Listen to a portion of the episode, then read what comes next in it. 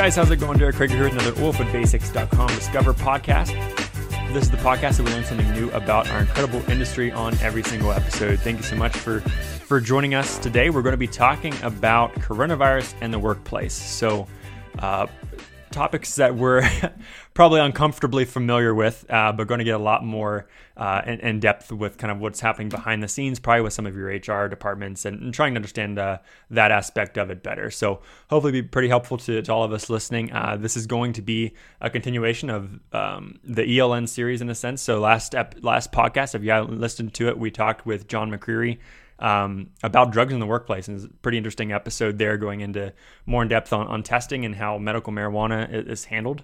Um, and we're that he was also an Energy Leaders Network speaker, and now we're continuing with our guest today. Uh, they both presented at a recent Energy Leaders Network um, networking production, so uh, we're continuing the discussion here with them today. So, just a couple quick announcements before we dive into the podcast. Um, we do have a couple new courses out. I encourage you to check check those out. Uh, one of them being uh, ESP Basics, so talking about equipment theory and operation. Uh, that's by a gentleman named Kevin Matcham. He has uh, put that course together for us. Very informative overviews, artificial lifting goes more in depth on ESPs in in general. So good good content there. And we've also got a couple new courses out from Scott Neal. So lots and lots coming out. Definitely follow us on LinkedIn and all of our social media to, to keep up to date on all of our additional new content. So, without further ado, uh, today I've got a co host with me. Priya Mancharaju joins me again today as my co host. She's our current intern. How are you doing today, Priya? I'm good, Derek. Thanks. Awesome. Well, glad to glad to have you on. You have been on another episode, but it's been a couple. It's been a little bit, so I'm glad uh, glad we got to reconvene here on mm-hmm. this episode. And Priya, just for a quick refresher, she's a junior at uh, University of Texas at Austin with chemical engineering, right? Yes. Awesome, and she's been helping out with a lot of the content uh, that's been coming out more recently, especially the the Scott Neal courses. So, uh, how's that looking? You learned a lot from that. Yes, it's definitely been a great learning experience. yeah, so he's been all over the place with with uh, topics. We've got I think over 15 hours at this point from him, and a couple more left, uh, going into depth not only on uh, different aspects of the midstream industry, uh, but all, and different processes that happen within that, but also going into codes and standards. And then now uh, this week we were talking more specifically about even like personal skills relating to, to engineers and and doing well in this field. So lots and lots of content coming out from him. So I appreciate all your your help with putting that together, Priya. And without further ado, let's start diving into the podcast. Um, today I've got Stephen Antonelli with me. Uh, he is a shareholder in the litigation group of Babst Calland, so same firm that John McCreary works for that we had on last week's ep- or last uh, last episode. And then uh, Kirsten Bossman, uh, she's an HR generalist with First Energy Corporation at West Penn Power Operating Company. Uh, so I'm glad to have these guys on today. How are you doing? Great, Derek. Thanks for having us on. Absolutely, I'm glad to glad to have you, Kirsten. How are you doing today? Doing, doing well. Happy to be here. Awesome. Well, and I haven't had uh, two guests for a while, so we've got a full house for sure between uh, Priya and the two guests. So glad to have everybody on here, hoping for some uh, real good discussion here. So, I, to start off, you know, I always have everybody kind of introduce uh, themselves, talk more about their background. Stephen, we'll start with you, um, and then we'll go to, to Kirsten for her background. Thanks, Derek. So, um, as you already mentioned, uh, I am a shareholder uh, who practices in the litigation group for Babst Calland. Uh, I focus my practice primarily on representing employers uh, in labor and employment matters. Um, that includes both employment litigation, some traditional labor law, as well as day to day HR counseling. I've been doing this for just over 15 years um, and um, uh, happy to be here. Looking forward to the discussion. Awesome. I'm glad to have you. Kirsten. Um, so I'm Kirsten Bosman. As you said, I work at First Energy um, with our focus being on the West Penn Power um, operating plant. Um, I've been an HR generalist for just over six years. Um, originally, I'm from South Africa, so um, I worked in South Africa for a couple years and then moved over here. my background is I have a healthcare background as well as doing HR for many nonprofit organizations and then as a third party supplier to um, a company in the oil and gas field. Um, my tasks are the day to day HR, typical HR generalist job title. yeah, I was gonna say, what what does that necessarily mean? Generalist part of HR. generally everything. Um, generally everything. and, yeah, you know, from hiring to all the way through to firing. Um, very hard sometimes, um, yeah. but everything in between. Yeah. Labor relations, um, absence management, drug and alcohol testing, all the stuff. all the fun stuff. All the fun stuff. Yep. he has to know about everything. Yeah. All right. Well, I guess that, that's kind of a well. Okay. First off, what part of South Africa? I'm curious. Johannesburg. Okay. Awesome. Awesome. And then uh, my, what I was going to ask was, you know, where does uh, coronavirus? It's, it's affecting everybody, right? Coronavirus in, in, general, but in terms of from the the corporate response and what's going on at the corporate level, is this mostly sitting with HR? Um, or is it, I, I guess it's probably a pretty strong mix of HR and legal. I mean, that's I'm asking you guys just uh, who does this usually fall on, or you know, where does this usually who's making all the decisions on these? Um, I think our company is um, big enough that we have many different departments who've had a hand in this. Um, it's definitely been a huge team collaboration. So our primary focus has been a um, cooperation between HR and our corporate health and safety. Okay. Okay. So mostly, so, okay, so where does legal come in then, Stephen? well, I, I, think from from my perspective, there's also um, you know HR management. Uh, health and safety. Uh, it, it is generally uh, a, a, team effort because this is something that no one's ever dealt with before, mm-hmm. Uh, or at least that we haven't dealt with it in our lifetimes. Um, and and um, I think that for my organization at least, one of the things that that we have done is we have sort of a, appointed kind of a I don't want to say a point person, but a team of point people who meet regularly um, to decide how to best uh, approach this as an employer, uh, and and then to clearly communicate a message frequently to the employees, uh, and and to um, you know our management team is in, in frequent communication with, or in, I'm sorry, constant communication with us about the next steps and how things are progressing.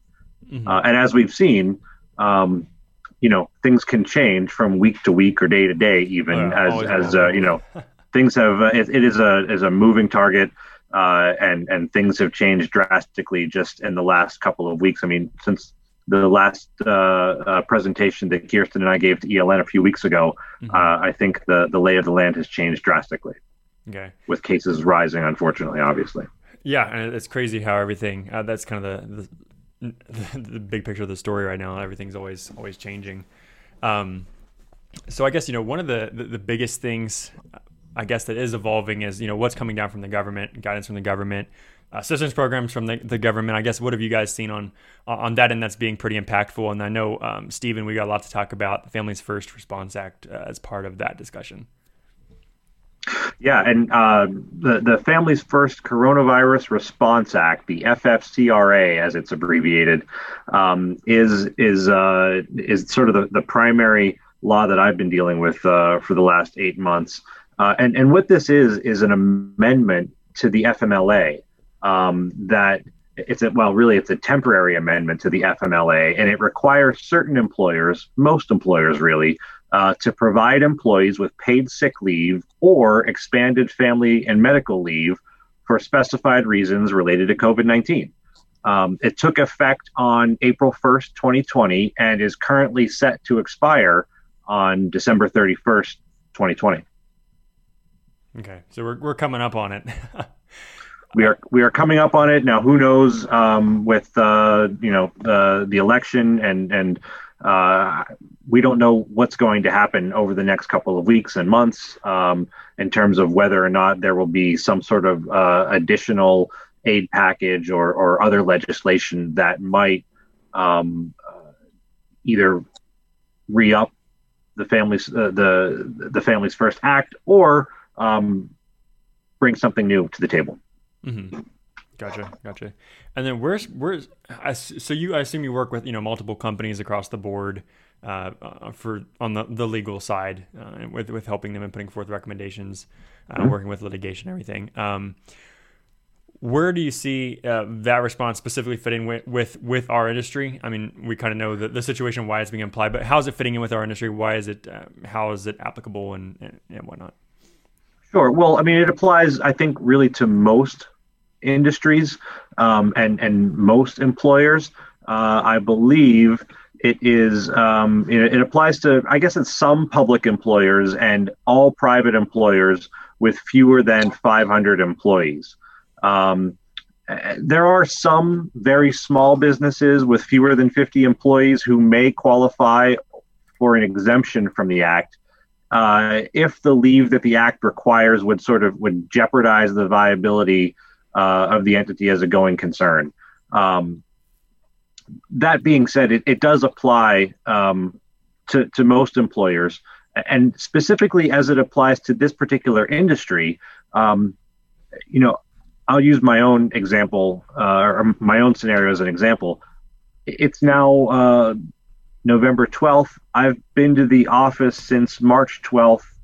I don't know, six, seven times maybe. Yeah. um, I've run into a coworker in person. I don't know, some of those times that I've been to the office, but really it's been me working from home here from my basement. Yeah. Um, and and with this particular industry, some folks can work from home for sure, but there are lots of employees who have to be on the well pad, for instance. They have to be at work physically. And when you have a job that requires employees to be near one another, I think that is, you know, setting up a scenario in which uh, there is a, a, better chance for someone to contract the virus. Uh, and as a result, um, you know, there that, that's why we're here today to talk about sort of um, how to handle uh, situations while you're at work uh, and or situations about when this is all over an eventual return to work or an eventual return to some kind of normalcy. I don't know if and when that's ever going to happen or how it's going to happen. Right. Um, but but uh, you know when we first started talking about this derek just a couple of weeks ago the you know the the thought was we're going to get there at some point and you know now we're talking about 140,000 new cases a day. Uh, and so it, it, it tends to feel like we're uh, you know taking away. two steps forward, ten steps back, right? Yeah, yeah, absolutely. I think I think one of the things we need to hit on here too is I guess kind of fleshing out what all this family response, uh, families first response acts act sure. basically covers uh, a little bit more in depth. So if you don't mind kind of reviewing that too, so so we know what's going on behind the scenes.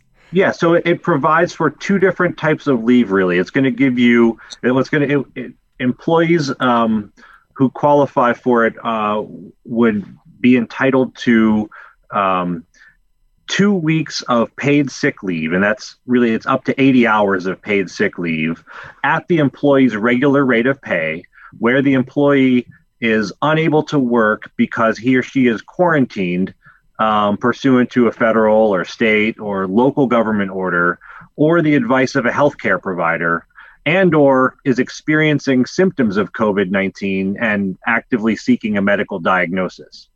Uh, it also provides two weeks up to 80 hours again of paid sick leave this time at two-thirds of the employee's regular rate of pay. Um, uh, for those instances where the employee is unable to work because of a bona fide need to care for someone else who is subject to one of those quarantine orders or uh, is is is being told to stay home upon the advice of a healthcare provider, or to care for a child who is under 18 years of age, um, unless that child has a disability, and then it can extend beyond 18 years of age uh, if they cannot care for uh, themselves. Uh, if you know those are instances where um, a school or a child care provider is closed or is unavailable for reasons related to COVID-19, uh, and or the employee is experiencing substantially similar condition as specified by uh, the Secretary of Health and Human Services uh, in consultation with the, I think it's the Secretaries of Treasury and Labor. Um, and, and so basically, you're going to get two weeks of paid sick leave at the regular rate of pay if you are experiencing symptoms yourself or if you are subject to a quarantine order. Um, you're going to also be entitled to uh, two weeks of paid sick leave at two thirds of your regular rate of pay if you are caring for someone else who is in a similar situation. Now, after that two weeks expires, or I should say, in addition to that that two weeks, the the act also provides employees with up to an additional 10 weeks of paid expanded family and medical leave uh, at two thirds of the employer the employee's regular rate of pay, where an employee who has been employed for at least 30 calendar days is unable to work due to a bona fide need to for leave to care for a child whose school or child care provider is closed again due to the pandemic. Now, um, the act provides uh, refundable tax credits that can reimburse employer employers for the cost of providing this paid sick leave. I believe on a dollar to dollar basis, but I'm not a tax That's what lawyer. I was going to ask you if the Uh, government's and- covering this or not. Yeah, and, and it, it, it provides these tax credits. Uh, again, I, I think it's on a dollar for dollar basis uh, for the employers who have to cover this cost of providing paid sick and family leave wages to those employees uh, who are on leave related to the pandemic. Okay. So I guess one of my big questions from all that too is, uh, let's say Priya's graduated, she works uh, for Chevron. Well, Chevron's got a little bit more than uh, 500 employees. So how does how do things differ with the larger corporations? I think they have a lot more than 500 employees. Yeah. Um, But uh, so the the act does not apply to employers who have over 500 employees. It also doesn't apply. There are certain other industries altogether that are exempted. Like, for instance, my wife is a nurse, and uh, and she's first responders, medical employees. Uh, they're they're not um, uh, they're exempted from from the act. okay. Okay. Gotcha. Gotcha. and uh, as well i think i mentioned this a few minutes ago but it's also on the lower end of you know employers with less than 50 employees I, I believe they are presumed to be covered by the act but they can seek an exemption from it if compliance with the act is going to sort of jeopardize their their viability as a going concern Okay, gotcha. And then um, debating whether or not to ask how things might change uh, given the, the recent election results or not. But I guess what do you? Um, I might hold that back to the end a little bit. But what do you see coming forward uh, now as we get closer and closer to December um, with this coming to expire? you know, uh, your guess is as good as mine. Um, I, I, I, I think, uh, uh, I think there are a lot of things that need to be straightened out uh, before, uh, before that's that's going to be um, addressed. But um, I know that uh, you've certainly read stories about um, additional bills or additional aid packages. Um, no word yet as to you know whether or not uh, anything that might get passed in the future will extend this act beyond uh, December 31st.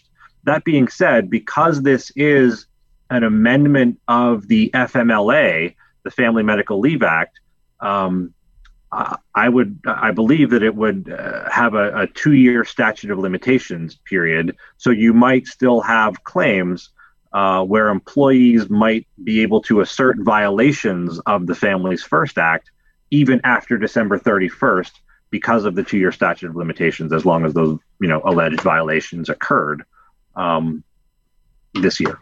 Oh, okay. Okay. Gotcha. Gotcha. Yeah. All right. Well, awesome. Well, let's let's switch over to to Kirsten here and and check out and get her her take on uh, returning to work and, and what that means, uh, what that's looking like these days, and hopefully we can kind of come back and blend them back together here towards the end. Um, but Kirsten, you know, what are you seeing right now with uh, the return to work? You know, what the biggest struggles, right? Uh, How, relate this from you know the national crisis level down to the oil field. And how is this how is this playing out? Uh, big struggles right now. Uh, where do we stand as an industry on this right now? Um, so I think you know this is a delicate time for everyone. Um, as we've said many times just today, um, this is constantly changing. There's always new information, new guidelines, um, increases, decreases, spikes. Mhm. Unfortunately, we're in one of those right now.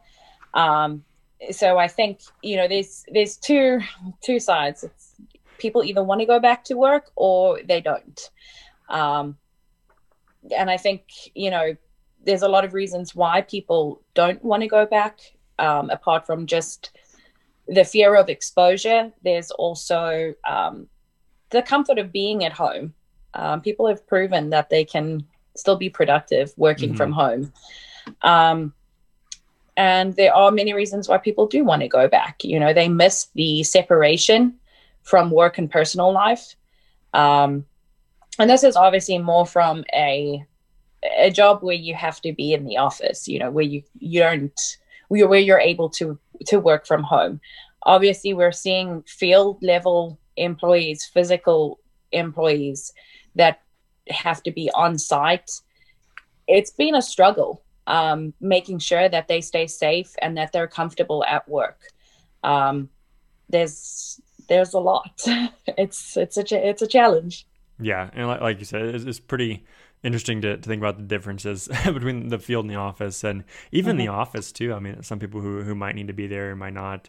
I mean for example like a, a monitoring center or something like that right or a response yeah. center somebody who's uh, in that type of a position you know still an office job uh, but might need to be there. And uh, just you know how, how flexible things are to you know i mean could you let people do remote monitoring uh, remotely? I don't know but I guess yeah, I was just wondering. Oh, sorry. Go no, go I was ahead, just wondering though, like long term, people who are, I guess, have more of an office job and are capable of, you know, just doing their job from home. Do you think long term they're just gonna want to stay at home or like want to eventually go back to the office?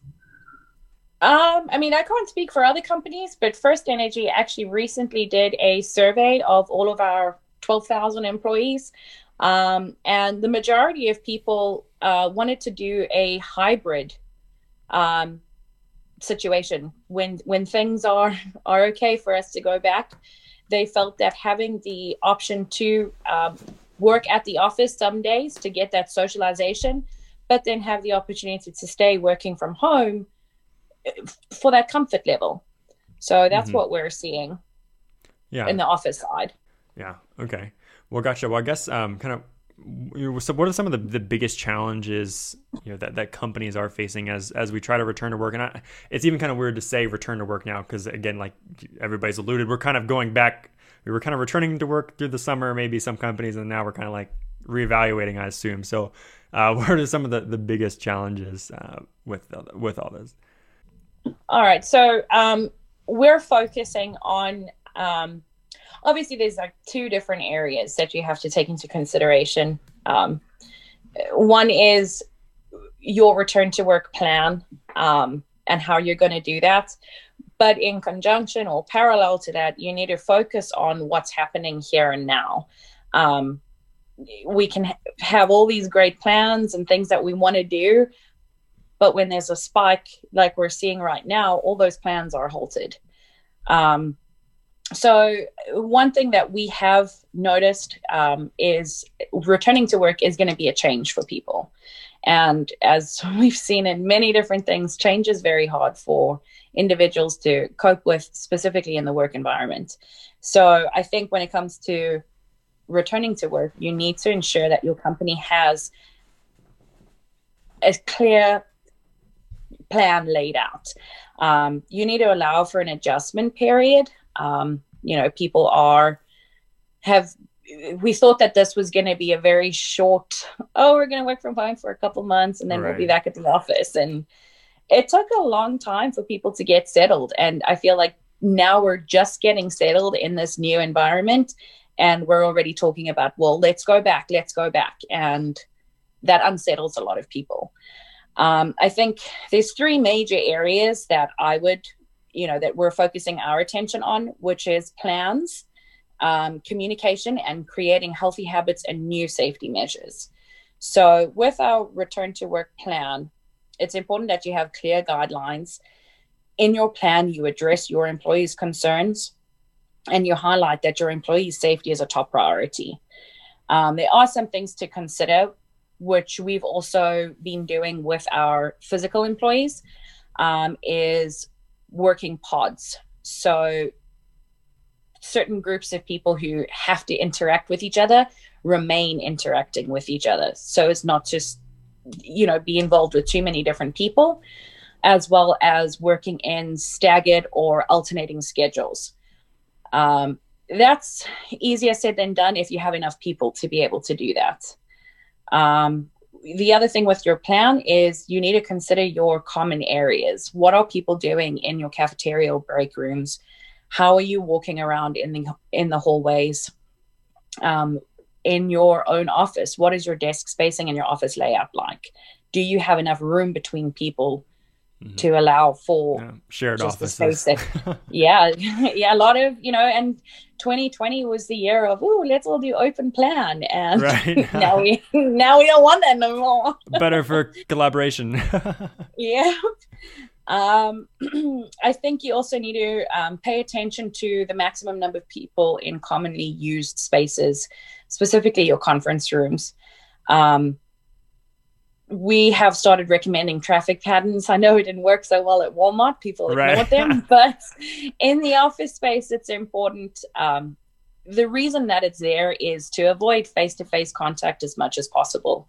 You don't realize how many, how often it, you walk past someone and you're actually getting a lot closer than mm. the six feet barrier that you should be at. Um, the one thing though with returning to work is many many business units have proved that remote working can be done. Um, I think it's important that your company doesn't need to feel rushed to make a plan or to bring your employees back to the office. And it's best to err on the side of caution and take each step in phases until the CDC informs otherwise. Um, there is no point in saying when things go back to normal because mm. that normal is no more. yeah. Are, are um, you uh, taking the approach though that uh, maybe giving being over conservative with like a potential return date uh, is beneficial to employees? I know I've, I've kind of seen that play out where it's like, okay, we don't know, we don't know, we'll, we'll make a decision on this date or whatever, and then you you find out, you know, you've been at home for six months, and if you told somebody ahead of time or told your workers, you know, they could have uh, been doing something a little bit different over those six months, you know, or uh, works remote from and maybe a, a, family member's house or something like that. Um, have you seen some of that play out in, in requests from your employees? Yeah, um, a lot of people, especially right in the beginning, as I said, mm-hmm. you know, the change, we thought it was going to be a little while. It's just going to be for a short time. Yeah. We're going to quarantine and then we're going to be right. fine. It's going to go away. Um, yeah. but, um, you know, I think everyone knows that this is novel. This is completely unprecedented. Um, mm-hmm. We're all in the same boat. So I think if you make a good faith effort to communicate as much as we can with your employees, it's going to take some understanding on their part. But, you know, it's, we can't promise anything. yeah. Yeah. And, and it's always going to keep on changing for sure.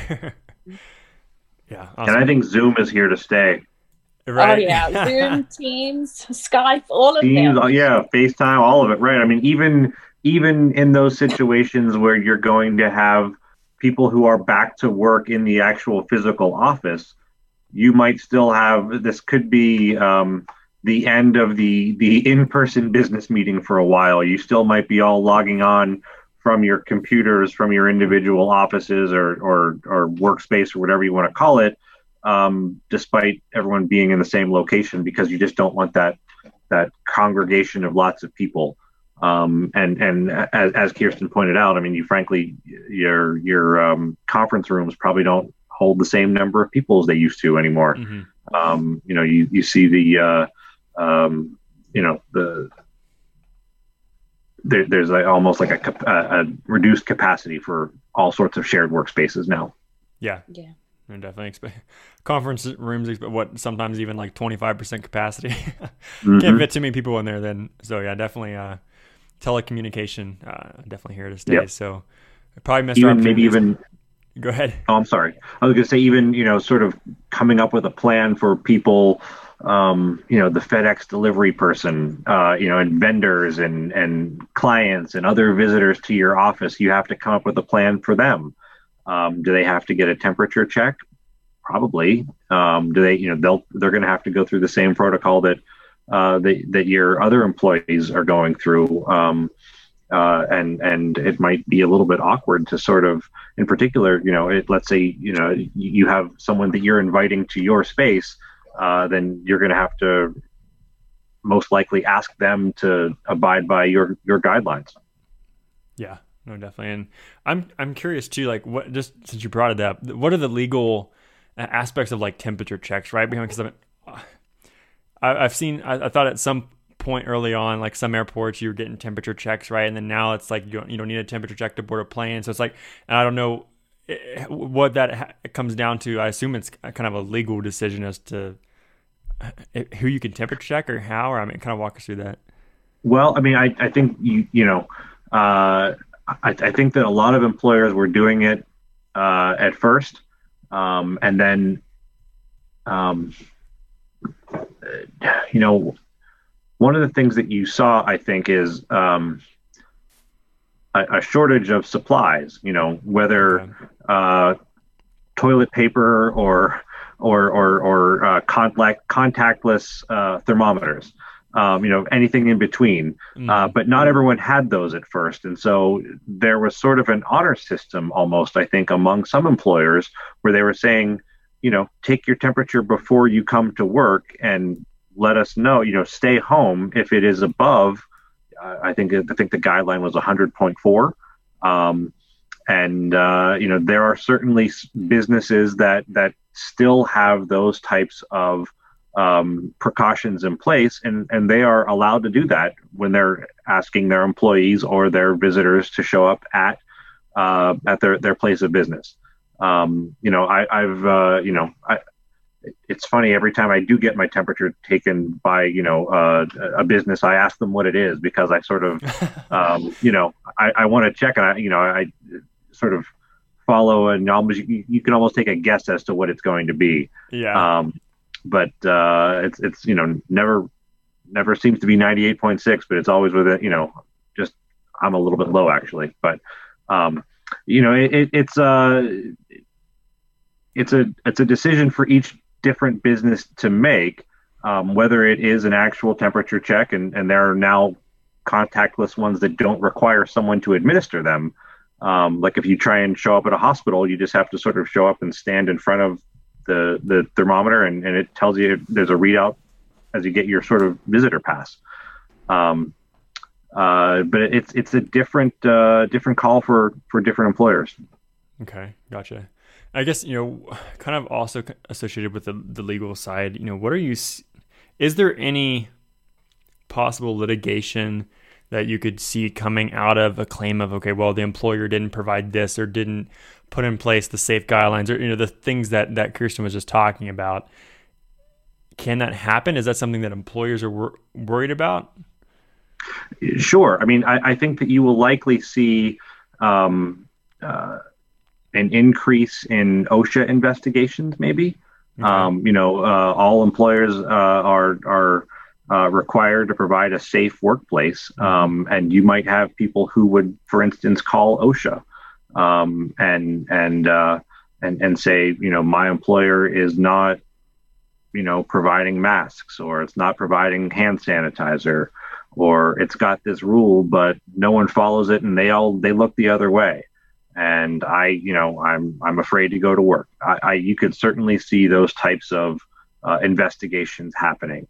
Um, you know, there's also uh, certainly, you know, I, I think that the one that is probably more likely is is is claims under, say, the Families First Act. Um, we were talking about earlier, mm-hmm. um, because well, first of all, um, you know, I, I think, like I said, you've got this this two year statute of limitation um, and and uh, the you know the potential for damages might be more individualized uh, and might be specific to one particular employee um, and and that employee's attorney, of course. Uh, and and so you might see you might be more likely to see litigation related to that um, than than than more of a, an unsafe workplace um, uh, type of a claim because it's you know it's it's more of more of a, a story that one person has to tell about um, leave that they were you know perhaps denied um, or or maybe the um, maybe the benefits under the act weren't administered correctly because of the fact that this is was such a new thing. Mm-hmm. and um, and and you know people were sort of you know, employers were learning as as as they went. Gotcha Gotcha. And you'd mentioned uh, earlier on in this temperature checks. and mm-hmm. that kind of uh, brought up a question in my mind too of what all um, tools essentially are being used. Um, and this is probably a question for for Kirsten. Uh, what what tools do you see being used, or are, are you guys even actively using? So you know, temperature checks. Are you guys doing like check-ins? Like, what are you guys requiring uh, or using as tools to to make sure people who are coming are, are healthy? Um, we have actually provided all of our employees with um, personal thermometers. So we have asked again, like you said, putting the, the trust in our employees that they're taking their temperatures before they come to work. Um, but we have provided all of our employees with their own individual one. When we have visitors, they have to have their temperature taken through a contactless thermometer by the security personnel. Um, our security personnel did go through COVID training. Um, you know, it was, it changed. So initially they were like, okay, don't touch anyone. And, you know, it's a constant change, but our security personnel have remained um, up to date on their training.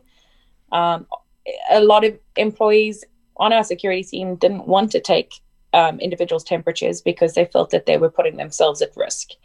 So we have seen a decrease in that um, you know now that we have some more understanding of the the disease as well as um, easier access to uh, ppe for our employees who are in that situation. We have also partnered with a um, medical team um, who or a third party medical team who we offer um, uh, drive through covid tests at our um, it, depends on which location you're at mm-hmm um, for employees who um, feel like they've been exposed. So we do a lot of storm restoration efforts, um, partnering with um, other operating companies. Mm-hmm. Currently, we have a group of employees down in Florida helping out with the restoration down there. Hmm. So when they come back because they've crossed state lines, yeah. we offer them COVID testing. Um, it's not compulsory, so we don't force our employees to do it. Yeah. But if they're feeling, you know, that they have symptoms, again, it, it's it's the same thing with with OSHA running their investigations. You know, if an if an employer isn't providing um, PPE or um, gloves, hand sanitizer, that sort of thing, it, it's not all on the employer.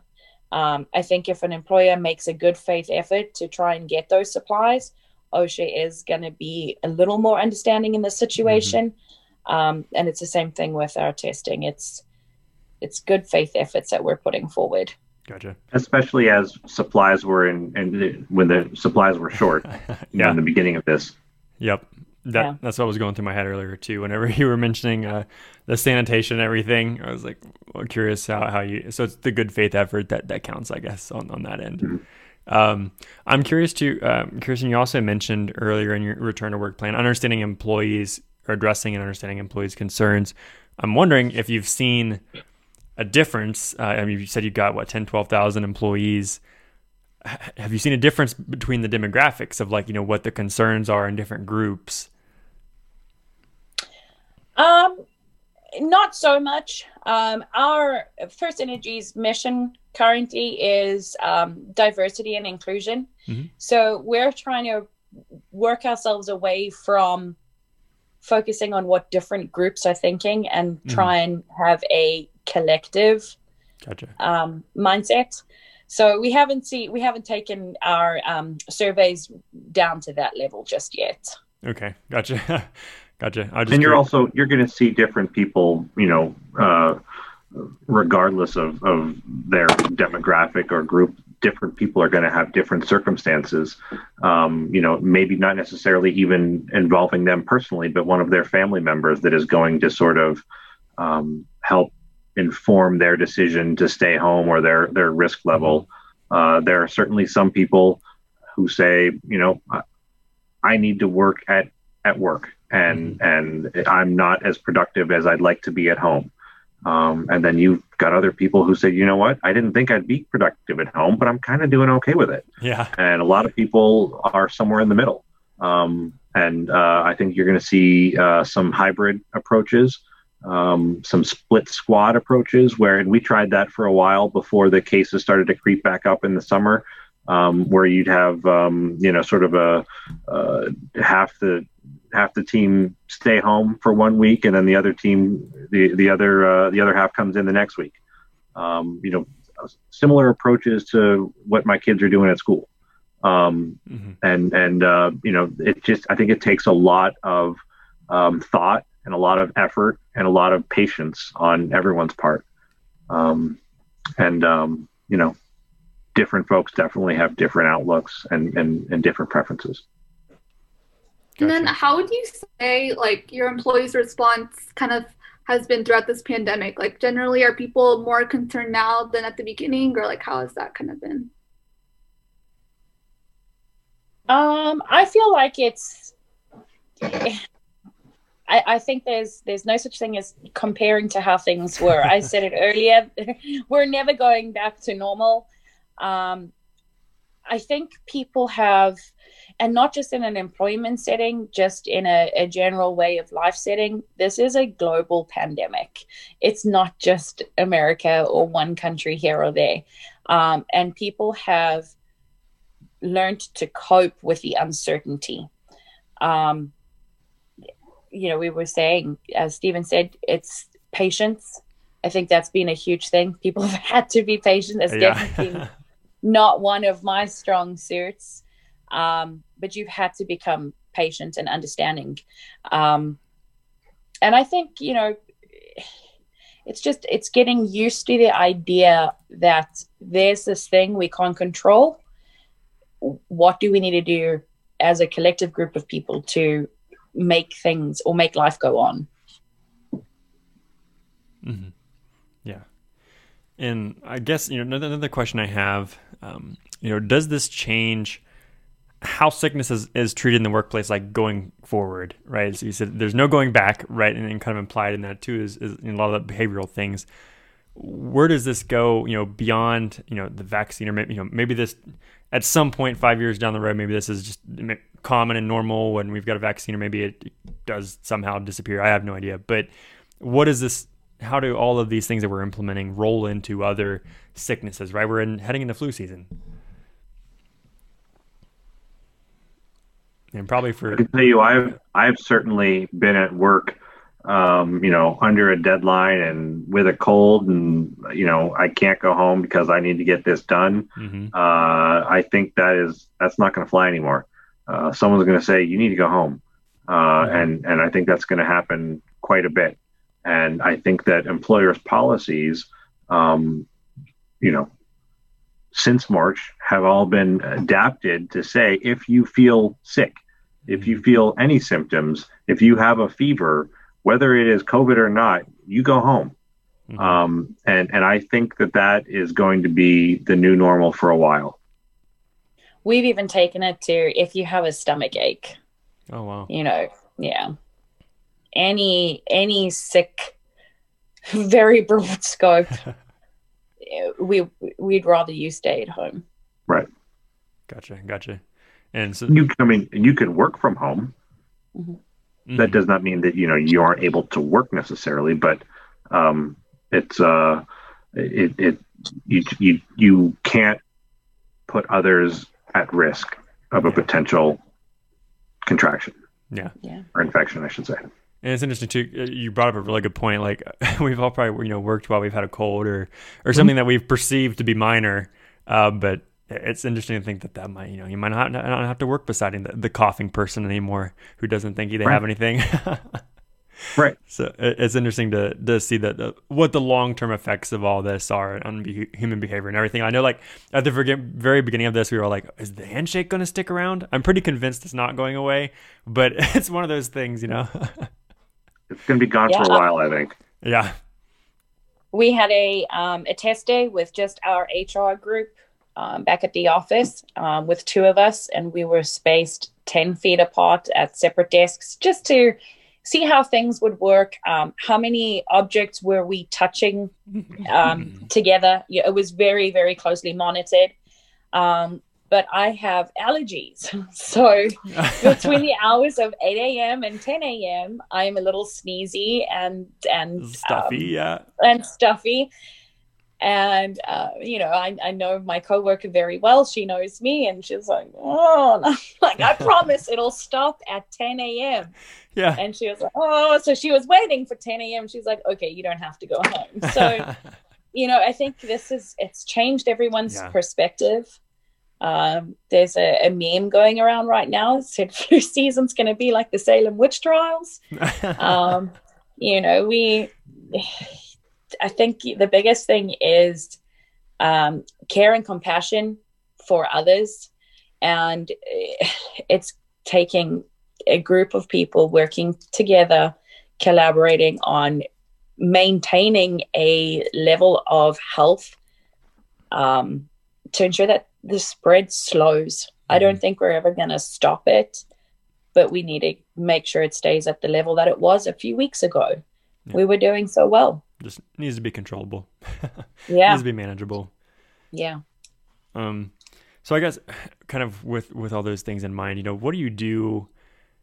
How, how do you handle the the stubborn uh, folks who don't want to wear a mask or they can't breathe with a mask on or whatever? And, and maybe that's the case for some people, but you know, how do you handle uh, those people who who don't believe X aspect of something or don't want to give in?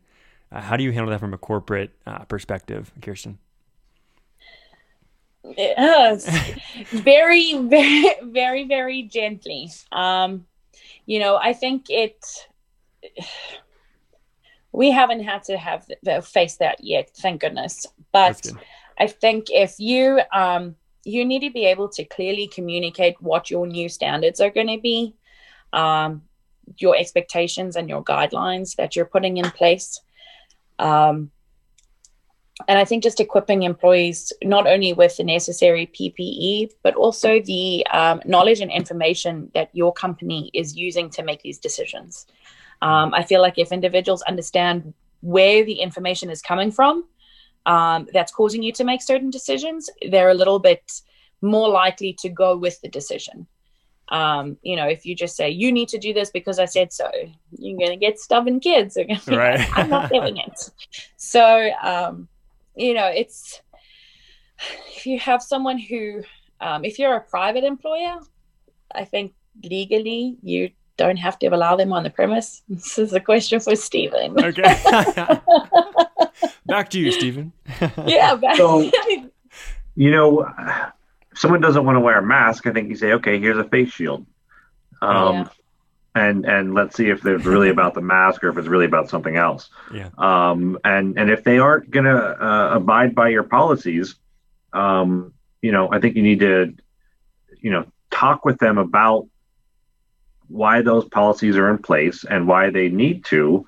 Um, try and get an understanding for their rationale as to why they are not abiding by the mm-hmm. policies, and if that's not a good reason, uh, you know, you need to discipline them. Mm-hmm. Um, and uh, you know, it, it's not. I don't know if that you know the employers are allowed to make reasonable work rules, um, and and and it, that you know that's pre-pandemic, uh, and and and now, um, you know, for someone to be on some sort of a crusade because they don't think this is real or they don't care or they're you know too mm-hmm. strong for it or or it's you know it's just it's not going to get them. Um you know i, I don't think uh i don't think there's a place for that. Okay. And, and hopefully the the battle's much easier uh, as an employer because they know their job is at stake and they're lucky to have a job. As yeah. compared to just in, out in general public. Go ahead kirsten it's it's been a little difficult to um, navigate the employees who um, can't wear a mask for um, health reasons. Mm-hmm. You know, they provide a valid um, health practitioner's excuse or, or mm-hmm. note. I'm assuming asthma or um, something with respiratory. Yeah. Yeah. And again, it's something where you need to show a good effort through the ADA that you've tried to make a reasonable accommodation for this employee. Um, some things that we've found that have worked for individuals like that is a separate workspace if you mm-hmm. have if you have the space for it yeah. again it, it all boils down to have you made a reasonable good faith effort um, to make it work it's it's you have to show that you've tried yeah Mm-hmm. Yeah, gotcha. And I guess you know a couple questions just to to kind of wrap up here. Uh, Stephen, you work with a lot of different uh, companies. I'm sure you're kind of mm-hmm. getting a gauge on what, how people are reacting to all this. Uh, we've kind of talked a little bit about long term, but you know I, am curious too. Does this lead to you know redu- reductions in office spaces? Are, are we going that direction? Uh, less corporate offices, or are, are we getting to the direction where you know we've got um, you know, Joe Smith, he moves to London because he likes London and he works at night or whatever time of day, still works remote and works here during, nobody knows the difference. I mean, are we heading uh, possibly that direction long term? And we can kind of just have fun with this, these last couple questions here, guys. yeah, sure. I mean, you know, there, there is, um, depending upon the nature of a job, obviously, yeah. um, you know, I, I remember, um, uh, this past summer, um, we, uh, we used to go to the beach every summer, and and we were able to do so in a socially distant manner. We were visiting family, uh, and we did that again this past summer. Yeah, and then we stayed an extra week. Yeah, and it was okay because I had all my work stuff with me, and you know, working from home while at the beach was better than working from home while in Pittsburgh. Exactly. Um, and so, uh, you know, we stayed an extra week, and that was totally fine. Uh, I, you know, got all my work done. Um, and I think there is something to that in the sense where people um, have been able to demonstrate that they are able to work remotely. And, and does that necessarily have to be at your home? No, not necessarily. However, there are certainly uh, certain aspects of jobs that, that do require you to be mm-hmm. um, available. They m- might require you to be in a certain place. Um, but it is, you know, it, it's one of those things where, um, you know, depending upon the situation, it, it's it would probably be better to be um, asking for permission rather than forgiveness. Yeah. I don't know about you, Priya, but I, I kind of like uh, some of these cultural changes that's that's coming down the line here, opening things up a little bit. I think we're we're both. Uh, I, I, think Gen Zers is probably what we'd be classified as. So some of that some of that's exciting, um, but I'm, I'm curious too. Kirsten, you had mentioned earlier uh, just a little bit about culture, and I'm curious, and, and, you, how you're moving to an open space work environment. And I'm thinking, okay, well, millennial, Gen Z, you know, kind of pushing that probably, uh, the shifting uh, demographics there, whatever you want to call it. Um, how do you think that this plays into the the culture? Is there like less feelingness of of together uh, or less feeling of togetherness? Uh, you know, how does yeah. this play out culturally? Yeah, I mean, so to speak on what Stephen was saying, um, I think we're seeing a lot more individuals having um, a better work life balance. Mm-hmm. Um, we did a survey with our employees, and they're feeling a lot happier um, about waking up and going to work. The, yeah. the, simple fact a lot of women said the fact that I don't have to put makeup on or do my hair is awesome. And you know, they're they're finding that they're able to spend a lot more time with family. You know, you can yeah. close your laptop and go to the next room and your family is right there. That I think has been a huge positive that has come out of this. Um, can't beat the commute. Yeah. Hmm? I said you can't beat the commute. Right. yeah. yeah, we recently moved, and my husband's commute. Uh, he, you know, we're out in the country, and um, his office is down in the Strip District. Mm-hmm. So his commute would be an hour and 30 minutes. So he's like, yep, two steps definitely beats that. Oh yeah. So, no, sure. But I think, you know, as a as an overall, um, just like I said earlier, with people wanting that hybrid option, um, we are missing that connection with other people. There's only so much that technology Zoom, can yeah. do. yeah. Um, I think it's been a great connectivity tool. Um, and it always has been. It's always connected people from across the world. Um, you know, I've used Zoom and um, Skype to stay in touch with my family for many years. Now I'm using it at work. Yeah. um, it doesn't beat seeing that person or having lunch with somebody other than yeah. your family. you know, you do need you, a break from them sometimes. Do you see a lot of like uh, maybe some individual teams or, or groups or just uh, friends that you know coworkers that are doing their own efforts to have little social social periods throughout the day, um, or even uh, corporate kind of uh, events um, where you're still yeah. getting to see each other? So we're trying to do um, lunch and learns um, at the end of the year is when we try and do our recap of all the things that we need to know being hr generalist which is a lot of information. Yeah. So um, our administrative assistants send out gift cards to um, wendy's or mcdonald's or somewhere you know we all vote on a place. And um, it's just something that we're able to go out get something to eat come back and then we start off with the social of oh look yeah. what you get from wendy's? Yeah it's, it's probably interesting too to think about you know wh- how this affects or changes um, you know what you're the feeling of what's being required of you or you know whether it's acceptable, you know, to throw in some of those socialization like hours or, you know, scheduling, schedule, you know, a 30 minute meeting with uh, a couple old coworkers you haven't seen in months, you know, just to catch up. Like, does that fly? You know, should we be like super more productive now? You know, you know, how, how, how you take the, the work environment, translate to home and what leeway you have there, I'm sure is also uh, pretty interesting. Yeah. I mean, I think we're getting there. Um, initially, I know a lot of people struggled with is it okay if I take a 20 minute break? Yeah. you know, yeah. during the workday because do I need to consistently show that green light? Right. Um, We've all got I'm that online, I'm active, I'm sitting here. You know, I think people yeah. had to um, struggled with with proving themselves. Yeah. Um, it's definitely, I think, now getting to a point where we're craving that social interaction. Mm-hmm. Um, and so there's definitely a lot more um, understanding from I think specifically managers and and senior leadership yeah. as to why our employees might need that. Yeah. Um. So we're we're getting there.